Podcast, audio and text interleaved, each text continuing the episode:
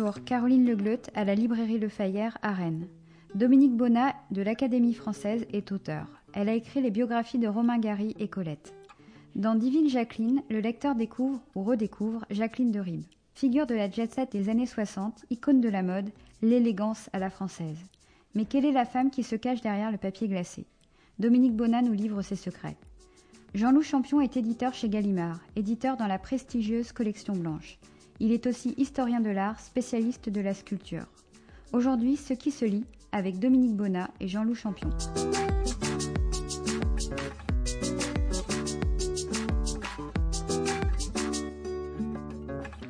Bonjour et bienvenue dans Ce qui se lit, le podcast de la librairie Le Fayère à Rennes réalisé par Arne Vasmer. Des entretiens durant lesquels nous vous proposons d'entendre des auteurs et leurs éditeurs. Aujourd'hui, une écrivaine qui raconte une incarnation de l'élégance à la française avec la biographie d'une femme appartenant à un autre monde et un autre temps que le sien et peut-être le nôtre. Dominique Bonnat, bonjour. Bonjour. Académicienne, vous euh, racontez euh, Jacqueline de Ribes, intitulée euh, Divine Jacqueline, par aux éditions Gallimard, édité par Jean-Loup Champion, qui nous rejoindra dans la seconde partie. Le nom de Jacqueline de Ribes, je pense là, en le prononçant, il va être connu par certains de nos auditeurs et inconnu pour euh, peut-être beaucoup d'autres. Il est connu euh, surtout par ceux qui s'intéressent à, la mode, puisqu'elle a été euh, une incarnation de la mode, une incarnation de cette élégance à la française. Jean-Paul Gaultier, en 1999, a d'ailleurs donné ce nom de Divine Jacqueline à sa collection. Elle a été désignée comme étant la femme la plus élégante du monde en 1956. Et puis elle a le droit à euh, une double consécration, d'abord au musée, au Metropolitan Museum de New York en 2015, et puis une autre que j'aurais que vous nous racontiez, c'est celle avec laquelle Dominique Bonnat vous ouvrez votre lit, c'est une photographie qui représente l'Empire State Building. On est en 2017.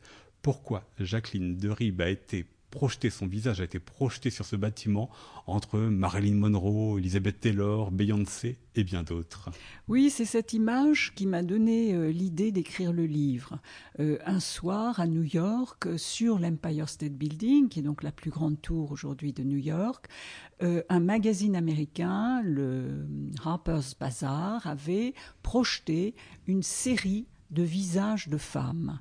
C'était des visages photographiés par de très grands photographes euh, depuis euh, les années 50 jusqu'aux années euh, aujourd'hui contemporaines. Et parmi ces visages, alors il y avait Liz Taylor, Marilyn, beaucoup beaucoup de stars, y compris Kate Moss et Beyoncé en effet, mais tous étaient des visages américains ou anglais il y avait une Suédoise qu'on pouvait repérer. Et parmi euh, tous ces visages, une seule Française. Et cette Française, c'était le profil de Jacqueline de Ribes, euh, pris en, dans les années 50 par le grand photographe américain Richard Avedon. Je me suis tout de suite interrogée en la voyant apparaître, en me disant mais comment est-ce possible? Pourquoi est-ce que les Américains ne retiennent ni Deneuve, ni Adjani, mais Jacqueline de Ribes. Pourquoi Jacqueline de Ribes est-elle une icône de l'Amérique? Et le livre est parti de ça, ce mystère de Jacqueline de Ribes. Ce livre est une tentative d'approche justement de ce monde-là. Vous parlez beaucoup de la recherche du temps perdu de Marcel Proust, surtout euh, au début. Est-ce que ça a été aussi l'une de vos volontés en écrivant sa biographie, de saisir Jacqueline de Ribes, mais aussi de saisir à quel monde elle appartient, elle qui semble parfois complètement anachronique dans euh, ce monde des fêtes, ce monde de l'aristocratie qui disparaît dans les années 50 et 60. Oui, d'une part, je raconte euh, une vie de femme, une aristocrate française, au destin un peu exceptionnel.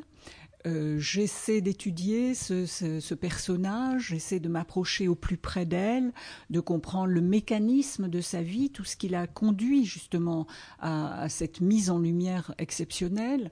Euh, comment euh, une jeune fille qui était destinée simplement à rester au foyer, à élever ses enfants, dans un milieu certes très privilégié, mais qui était en même temps une prison, une prison dorée, comment cette femme s'est échappée euh, de cet univers pour essayer d'affirmer une personnalité sans toutefois rompre avec le milieu d'origine, mais tout de même en y apportant une sorte de révolution. Donc c'est un caractère original, c'est un caractère très affirmé, très volontariste, mais en même temps, autour de cette diva, autour de, cette, femme, euh, j'ai aimé raconter le monde de Jacqueline de Ribes. Et ce monde euh, est, est, tout à fait fascinant. Pourquoi? Parce qu'il mêle plusieurs époques. Euh, au départ, je le croyais entièrement proustien, c'est-à-dire reflétant euh, l'univers de la recherche euh, du temps perdu de, Marcel Proust, avec des personnages d'aristocrates, et elle est la, la réincarnation de la duchesse de Guermantes, qui s'appelle Oriane. Et donc, très souvent, et même Yves Saint-Laurent avait, qui est un grand ami de Jacqueline de Rive. Il s'est lancé dans la, dans la haute couture sous son nom. Son parrain dans, dans, ce monde artistique de la couture euh, l'a surnommée Oriane. Mais en même temps, c'est une femme très moderne. Euh, c'est une femme qui veut être libre, c'est une femme qui veut assumer ses choix, euh, c'est une femme qui, qui, qui veut échapper également aux conventions, aux codes de son milieu. Donc il y a, ce tiraillement. Et elle a traversé des univers aujourd'hui disparus. Euh, non seulement cette petite société proustienne, mais aussi ce qu'on a appelé la Café Society, euh, qui commence à introduire dans euh, ce, milieu beaucoup d'artistes, des, des, écrivains, des peintres, et également l'univers de la jet set, cette jet set internationale qu'elle a beaucoup fréquentée dans les années 60 et 70, à Ibiza, Saint-Moritz, en Andalousie, etc.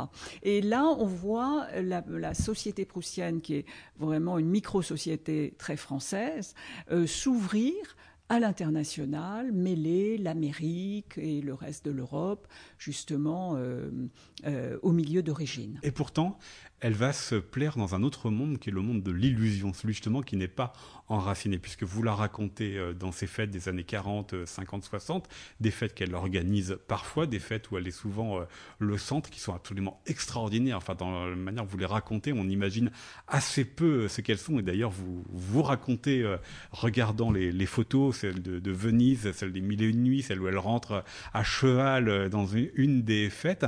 Pourquoi est-ce ce monde de l'illusion qui l'intéresse tant, donc ce monde du déguisement, du dédoublement, pour reprendre un des mots qui est dans votre texte. Elle a toujours eu un lien très fort avec la beauté. Le monde de la beauté l'attire, euh, peut-être parce qu'elle-même a une beauté innée, reçue au berceau, qu'elle est très grande, très mince, et elle imagine déjà petite fille euh, toute petite, elle construit des déguisements avec un drap de lit, euh, avec une serviette de table. Euh, elle se débrouille pour, et même avec un sac de pommes de terre, elle fabrique un déguisement de tahitienne.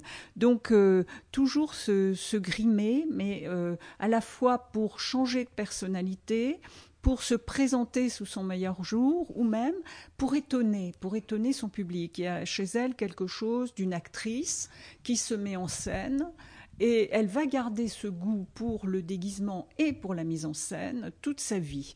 Chacune des apparitions de Jacqueline de Ribes dans le monde est un événement. C'est-à-dire qu'elle elle a, elle a des vêtements époustouflants, mais plus encore que les vêtements, c'est sa façon de les porter qui est étonnante.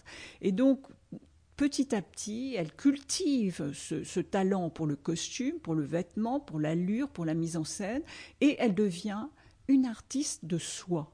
C'est-à-dire qu'elle est elle-même le propre terrain de son art.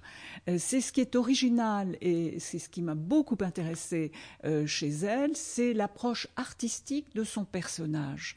Au fond, une artiste euh, a le choix, elle peut peindre, une artiste peut peindre, peut dessiner, peut écrire, peut composer de la musique.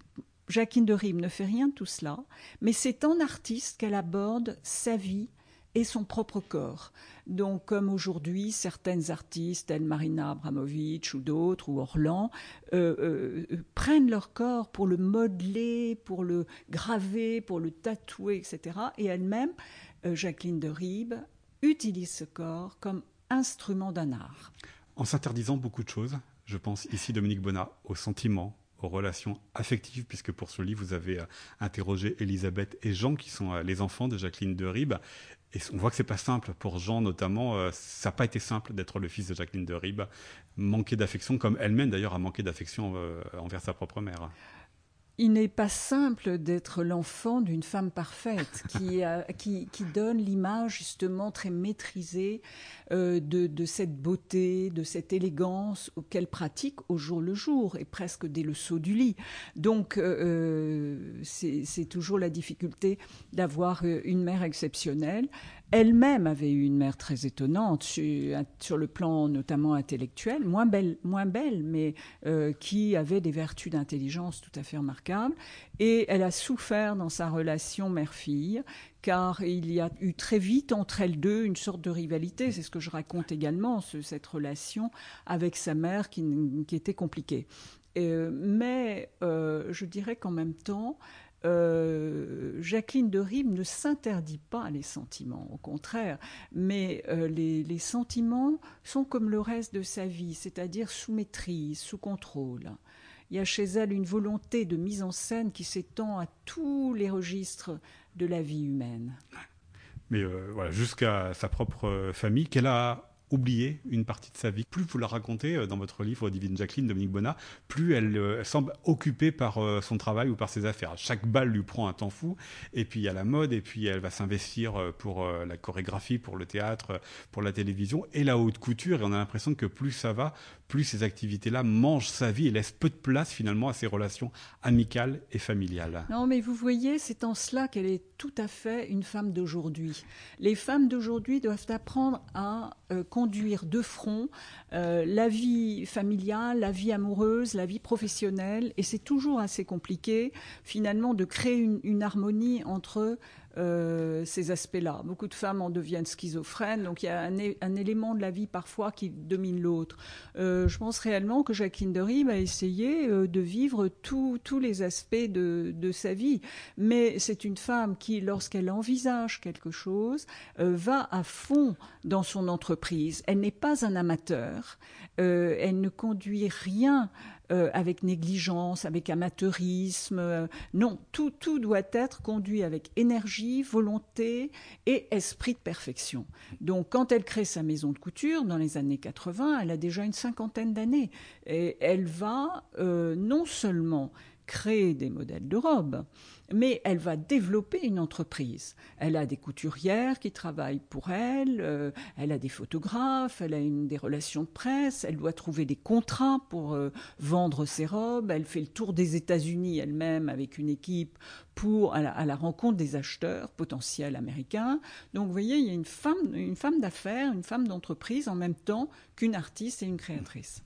Alors vous avez choisi de la raconter, euh, Dominique Buona, et vous rappelez euh, la, photographie qui ouvre votre livre, hein, l'Empire State Building, en 2017, où son image a été euh, projetée. Et vous, avez dit tout à l'heure que c'était à partir de là que vous avez eu envie d'écrire Divine Jacqueline. Mais est-ce que c'est vous qui avez choisi Jacqueline de Ribes, ou est-ce que c'est Jacqueline de Ribes qui vous a choisi Dominique Buona Parce que contrairement à vos précédentes biographies, Zeg, Camille Claudel, Romain Gary et les autres, Jacqueline de Ribes, elle est vivante et vous l'avez rencontrée à plusieurs reprises pour ce livre. Hein. Vous racontez euh, une douzaine de repas ensemble, mais dès votre euh, entrée à l'Académie française, vous l'avez rencontrée. Alors est-ce que c'est elle qui serait pas un peu venue, vous chercher? Alors écoutez, en tout cas, euh, ce qui est sûr, c'est qu'elle m'a agréé. C'est-à-dire que lorsque je lui ai fait part de mon intention d'écrire sur elle, le projet lui a plu. Et donc elle m'a ouvert sa porte, elle s'est racontée à moi. Euh, nous avons eu toute une série d'entretiens où, en effet, elle m'a rappelé ses souvenirs d'enfance, m'a parlé de son grand-père, de sa grand-mère, de, de, ses frères et sœurs, etc. Et en même temps, et c'est ce qui, d'ailleurs, donne une très belle dimension à, sa vie aussi, c'est qu'elle m'a ouvert ses archives.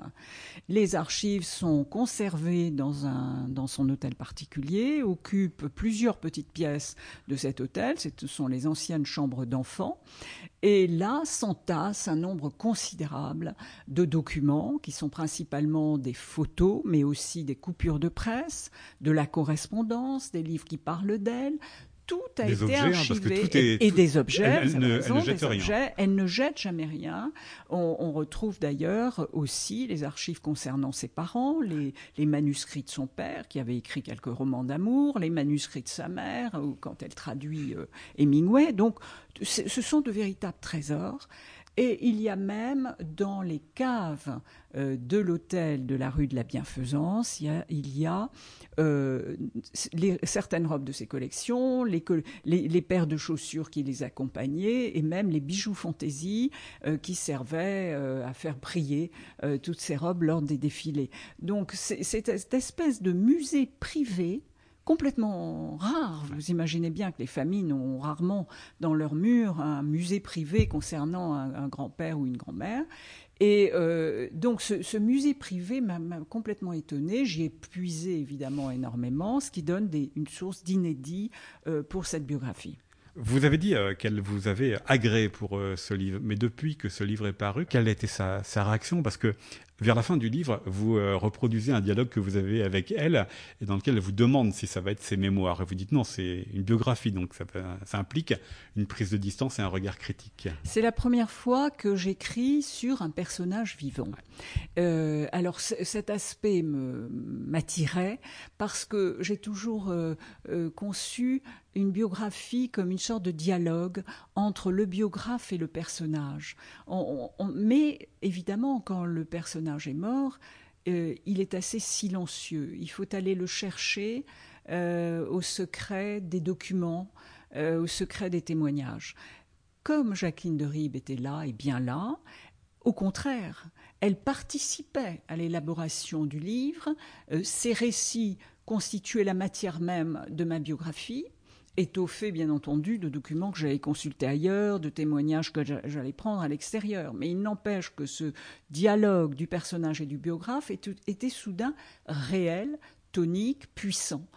Et euh, très vite, j'ai compris que cet avantage pouvait se révéler aussi un inconvénient, car euh, elle voulait, bien sûr, euh, elle souhaitait orienter mon, récit euh, vers certains points qu'elle mettait en valeur ou d'autres non. Alors très vite, euh, je lui ai dit, hum, chère Jacqueline, puisque je l'appelle par son prénom, je n'écris pas vos mémoires.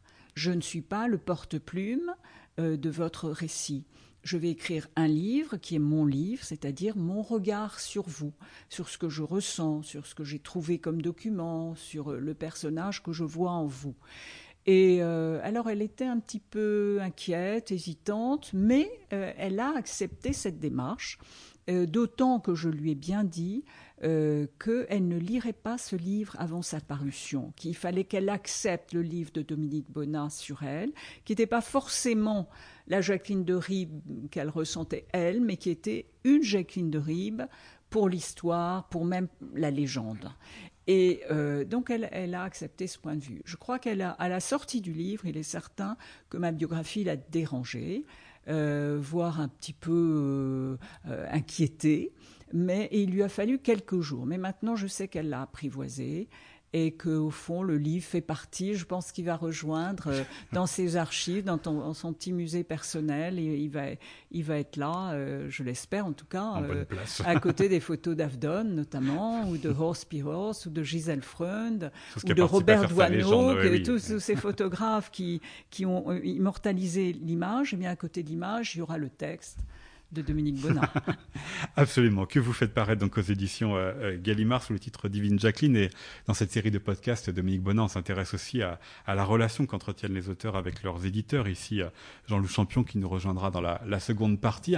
J'aimerais savoir ce que vous attendez, Dominique Bonnat, de votre éditeur pour concocter, concevoir un livre. Ce que j'attends d'un éditeur, le regard. Oui, le regard de l'éditeur euh, sur mon texte, un regard euh, professionnel, le regard d'un grand lecteur, euh, d'un lecteur à la fois sensible, perspicace et hum, qui va me donner son, opinion sur ce que j'ai écrit. C'est un, si vous donnez votre livre à lire à votre famille ou à vos amis, le, la lecture est, comment dire, est trop affective. Euh, chez l'éditeur, ce n'est pas un regard froid, du tout. c'est un regard intérieur, c'est le, regard en l'occurrence d'un homme, d'un homme qui est capable de ressentir l'intime dans le texte. Euh, ça, j'aime beaucoup, je l'ai trouvé avec Jean-Loup Champion. Mais justement, quand vous lui avez présenté le texte, il ressemblait à quoi par rapport à la version finale? Alors, euh, l'éditeur, euh, après lecture de, de Jean-Loup Champion, j'ai corrigé certains passages de mon livre. Il m'a fait remarquer des, des lenteurs, des longueurs. C'était déjà un gros manuscrit et il m'a encouragé à le, à le, réduire un peu, enlever. Il y avait, il y avait trop de choses. Donc, euh, il m'a incité à le, voilà, à le reprendre pour certains aspects. alors, c'est un œil critique, bien évidemment, mais parfois aussi, c'est un, c'est un encouragement. Vous savez, parce que quand on arrive avec son manuscrit, on est enfin moi, moi je suis en plein doute. J'ai l'impression que vraiment, euh, oh là là. Donc j'attends en même temps la critique et un, peu de soutien moral. Est-ce que ça veut dire aussi que vous ne lui envoyez pas avant ou que vous ne vous parlez pas ah avant Ah non, j'arrive avec le manuscrit fini. Ça, je, présente un manuscrit fini. Il, était au courant de mon projet. Nous en avions parlé. Euh, je lui avais bien exposé euh, le, sujet. On avait eu un dialogue, d'ailleurs, je me souviens très bien, euh, dans un, un, petit restaurant proche de l'Académie française où on s'était vu et où il m'avait euh, donné ses impressions sur mon sujet, qui est un sujet un peu décalé par mm. rapport aux autres livres que j'ai ah, Doublement décalé, parce que c'était un personnage et, vivant. Et, je me souviens de ce déjeuner, vous voyez, comme un stimulant, comme euh, j'étais au, début de, de, l'écriture de, de, ce livre. Donc ça aussi, c'est avant de lui remettre le manuscrit, j'avais parlé du livre avec lui, et il y avait eu ce, cette stimulation, oui, j'avais l'impression que mon sujet l'intéressait. Et c'est important, voyez-vous, parce que euh, on est quand même très seul quand on écrit. On se demande si ce qu'on écrit va intéresser un public. Et donc se dire que l'éditeur est intéressé par le sujet et trouve que le sujet est bon, euh, voilà, c'est énorme ça, énorme. Pourquoi est-ce à lui que vous avez euh, adressé ce texte, Divine Jacqueline? Comme le précédent Mes vies secrètes, puisque ça fait deux livres que vous faites paraître chez Gallimard, après des livres ailleurs, mais c'est pas tout à fait une nouveauté que le travail avec Jean-Loup Champion. Alors, quand j'ai publié il y a deux, trois ans mon premier livre chez Gallimard, qui s'appelle Mes vies secrètes, et qui est l'histoire de mes livres précédents, c'est le livre de mes livres, ou la biographie de mes, biographies, euh, j'étais heureuse de pouvoir le faire chez Gallimard parce que dans ce livre, je revenais aux sources de mon écriture. et mes premiers livres avaient été publiés par Simone Gallimard au Mercure de France. Donc il me semblait que c'était euh, refermer la boucle, revenir au fond, j'allais dire à la maison mère. Hein. Je prends ça un peu comme un oui, l'image de la maternité. Euh, Simone Gallimard est très importante pour moi. Elle a été la première à croire en moi. Elle a publié mon premier roman. J'ai gardé une très grande reconnaissance. Et euh, à l'époque, euh, dans les années 80, euh, au Mercure de France, était un jeune éditeur, Jean-Loup Champion, qui avait relu mon deuxième roman. Et je gardais un très bon souvenir. Je savais qu'il était chez Gallimard. Et donc, en arrivant dans cette grande maison, un peu intimidée, je me suis dit que je, retrouvais avec Jean-Loup le parfum de la jeunesse, des premiers livres, et ça me rassurait. Est-ce que ça veut dire aussi que vous avez euh, l'impression d'être une auteure Gallimard? Parce que c'est aussi une question que je pose aux, différents euh, écrivains et écrivaines qui passent à ce micro, c'est-à-dire la manière dont ils se... Pourquoi est-ce que leurs livres sont chez cet éditeur et pas chez un autre? Est-ce que ça veut dire aussi que Gallimard vous forme, vous a formé? Alors, j'ai publié mes premiers livres au Mercure de France. Euh, quelques autres ici ou là. J'ai posé mes valises pendant 20 ans euh, chez Grasset, qui a publié, euh, c'est Jean-Claude Fascal qui m'a fait entrer chez Grasset. J'ai publié Berthe, Morisot, Clara Malraux, Colette et les siennes, donc beaucoup de biographies importantes pour moi chez, Grasset. Et puis, comme je vous l'expliquais, à un moment donné, les années avaient passé et écrivant, mais au fond, mais donnant mais le secret, euh, au fond, le secret de l'écriture, le pourquoi j'avais écrit, comment les choses s'étaient passées. Euh, je revenais vers Gallimard, besoin d'un changement, besoin de, de, revenir aussi vers, euh, vers cette merveilleuse Simone Gallimard qui, qui avait publié. C'était un acte de reconnaissance envers elle en même temps, vous voyez.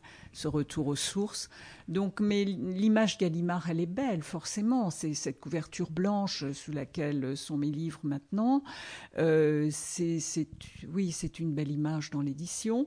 Et en même temps, si vous voulez, euh, euh, au fond, je ne crois pas qu'on puisse choisir un éditeur uniquement pour une image, une réputation. Je crois qu'il y a un choix qui est quand même très affectif. Le, dialogue de l'écrivain avec l'éditeur est important. Euh, c'est le premier lecteur, c'est celui qui, vous aide, c'est celui qui croit en vous, c'est celui qui vous soutient. Et, dans ce monde glacé, euh, c'est une relation privilégiée. voilà, ça donne Divine Jacqueline, le deuxième livre donc, que vous publiez euh, chez Gallimard après Mes vies secrètes, Dominique Bonnat. Merci beaucoup à vous. Merci. on va rencontrer dans un instant donc, votre éditeur Jean-Loup Champion.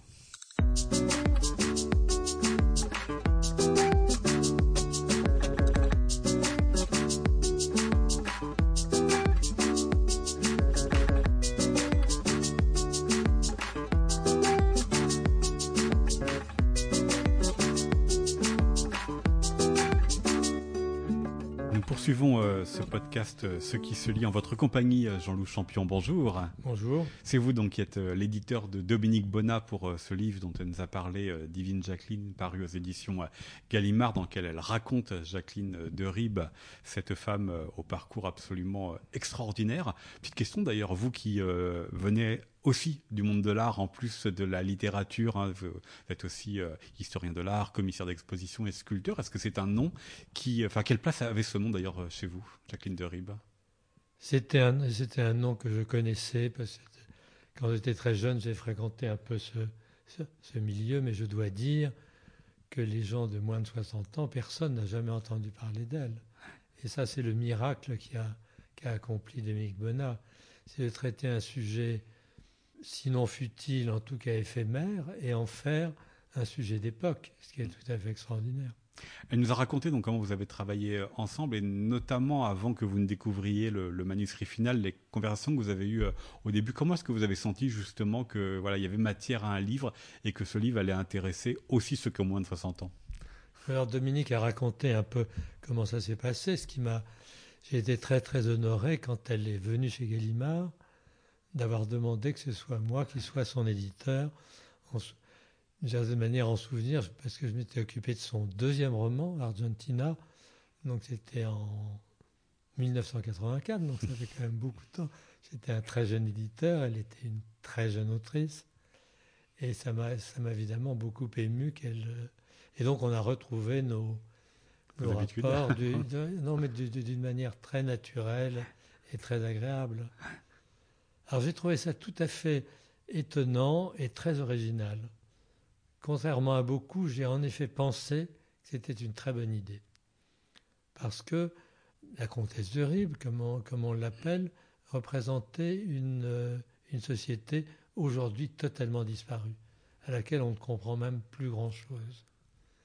Et je trouvais qu'en effet, c'était tout à fait extraordinaire qu'elle applique cette manière extrêmement scientifique qu'elle a je parle de Dominique Bonnat, bien sûr, d'écrire ses, biographies en accumulant les documents d'abord, en faisant un énorme travail et ajoutant ce travail sur le vivant qu'elle a fait de manière extraordinaire, c'est-à-dire comment dialoguer avec une femme que je voyais surtout comme euh, la reine du narcissisme au départ.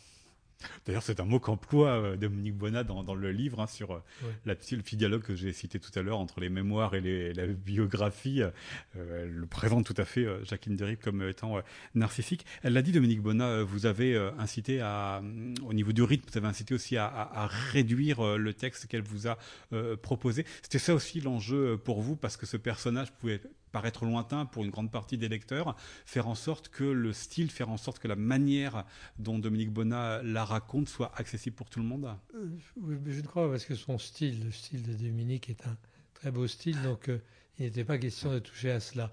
Mais simplement, elle a tellement travaillé son sujet, il y avait tellement de documents qu'en effet, on aurait pu être un petit peu étouffé. Enfin, je pensais aux lecteurs qui ne connaissaient pas du tout ce sujet. Donc, j'ai simplement donné quelques conseils en disant à tel endroit, est-ce que vraiment il y a, tellement d'historique et tout, cela ce qui est très important, évidemment, l'origine de la fortune des rivaux, cette origine coloniale, c'était très très important d'en parler. Mais il fallait peut-être donner un petit peu moins de, détails.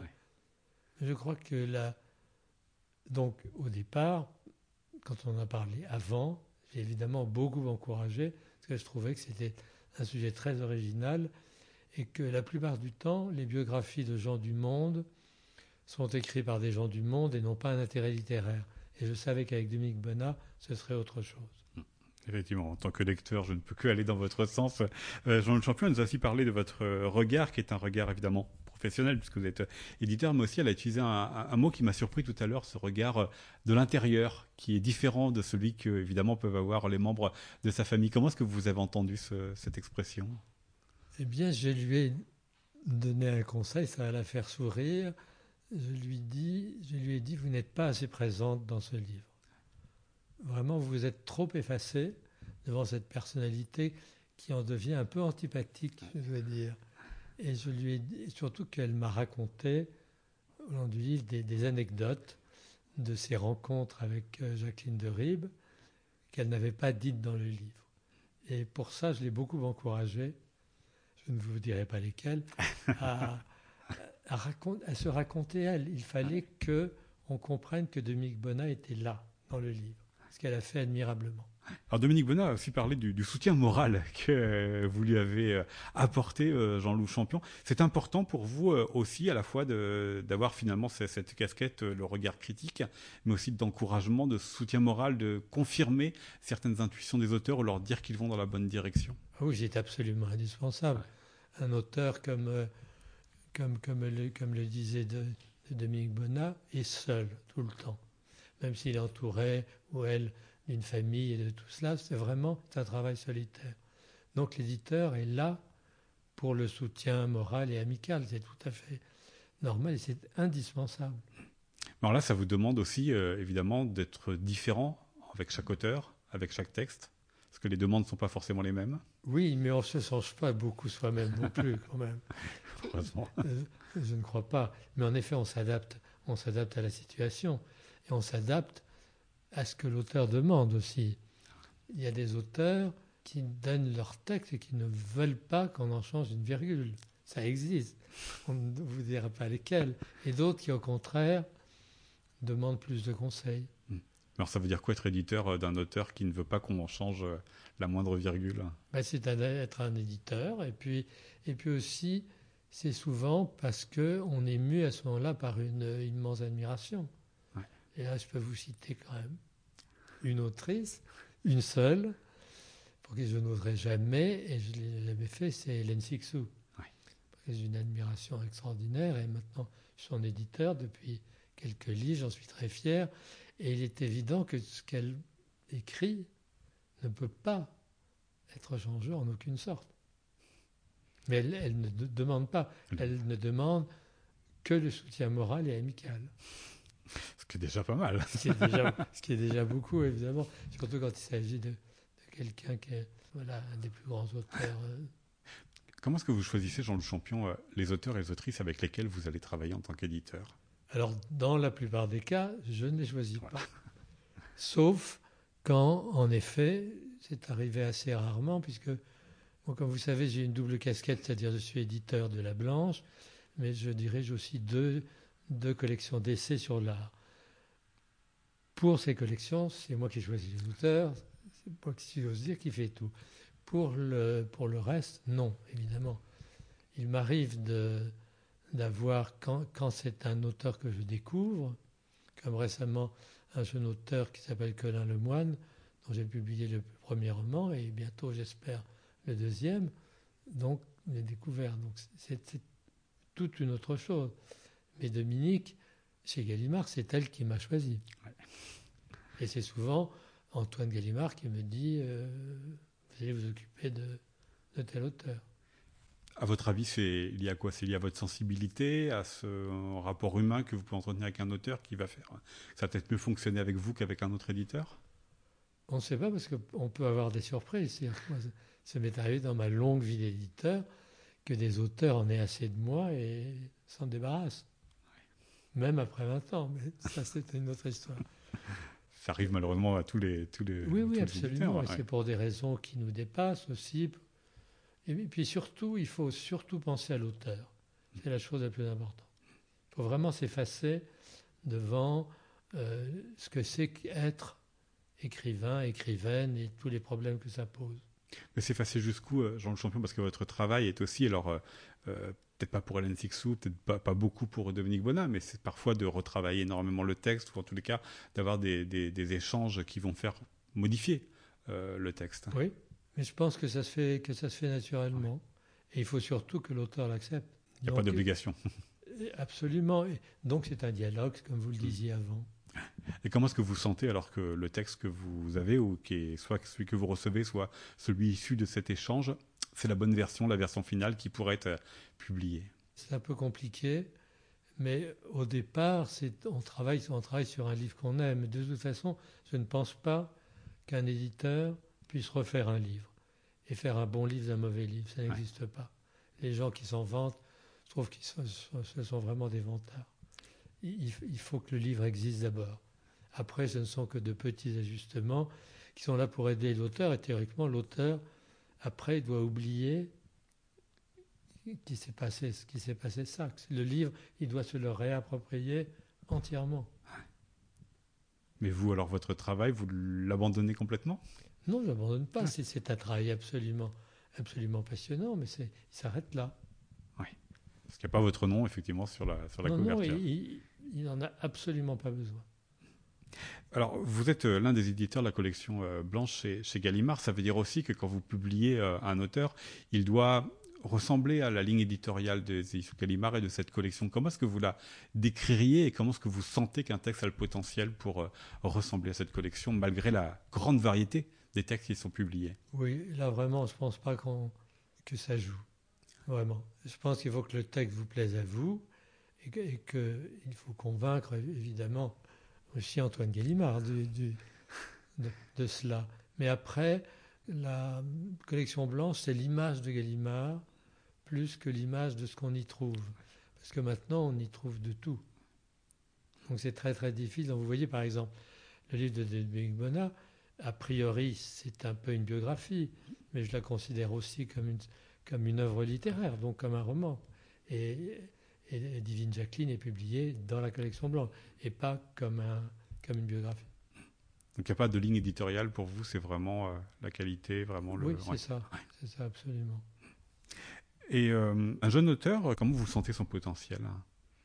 Cas, vous venez nous en parler. Ça, c'est miraculeux. je vais vous parler de, de Colin Lemoine, qui est un ami, qui est un historien de l'art comme moi. Donc, j'avais déjà publié dans, dans, une, dans une de mes collections pour euh, une euh, correspondance euh, Rodin Bourdin, dont j'étais occupé. Et il me parlait d'un texte qu'il écrivait. Il m'a dit oh, mais Je ne vais pas te le donner, je te connais, tout ça. Bon, ça a pris un certain temps. Et un jour, je lui ai dit Si tu veux me le donner, je le lirai. Il me l'a envoyé et tout de suite, franchement, au bout de dix pages, j'ai vu que c'était très bien. Et je pense qu'en fait, les éditeurs, au bout de dix pages, on se rend compte si ça vaut le coup de continuer à, à lire le livre. C'est vraiment un métier coup de cœur. quoi. Oui, et, et là, j'étais absolument euh, subjugué. Alors après, on est évidemment très content de voir que la critique suit et que tout le monde. Parce qu'on est tout seul aussi de prendre cette Eh responsabilité au départ. Quand vous travaillez avec des auteurs sur plusieurs années, sur plusieurs livres, là c'est le cas pour Dominique Bonnat avec cette histoire euh, particulière, c'est-à-dire qu'il y a eu le deuxième roman et puis il y a le deuxième livre et puis les, ces deux derniers livres euh, en, en date. Comment votre euh, relation, votre travail d'éditeur change avec le temps et avec les livres? Alors, je peux, vous, je peux vous donner un exemple, puisque je suis son éditeur depuis au moins une quinzaine d'années. C'est Philippe Forest, donc, euh, dont je suis très très fier d'être euh, d'être l'éditeur. Et donc, c'est une relation constante. Donc, on se, on se parle beaucoup. Et puis, donc, j'ai publié ces livres, que ce soit dans la collection blanche, dans ma collection Art et Artiste, ou hors collection. Donc, en fait, je suis vraiment euh, tout ce qu'il fait. Et il m'en parle et, euh, et il, publie, il publie régulièrement. Et même quand il ne publie pas avec moi, ça lui est arrivé, euh, je suis aussi ce qu'il fait, bien entendu. On parle de tout et puis, puis aussi on est un peu, euh, je dirais pas qu'on est un analyste, mais on partage aussi leurs problèmes personnels, c'est vrai. leurs ennuis, qui peuvent être des ennuis financiers, il y a plein de choses. Je rappelle donc que vous êtes euh, l'éditeur de Divine Jacqueline, euh, le livre de Dominique Bonnat par aux éditions euh, Gallimard, Jean-Loup Champion. Merci beaucoup de d'avoir parlé de votre travail. Merci beaucoup de m'avoir invité. C'est un podcast réalisé par Arnaud Vasmer pour la librairie Le Fayère à Rennes.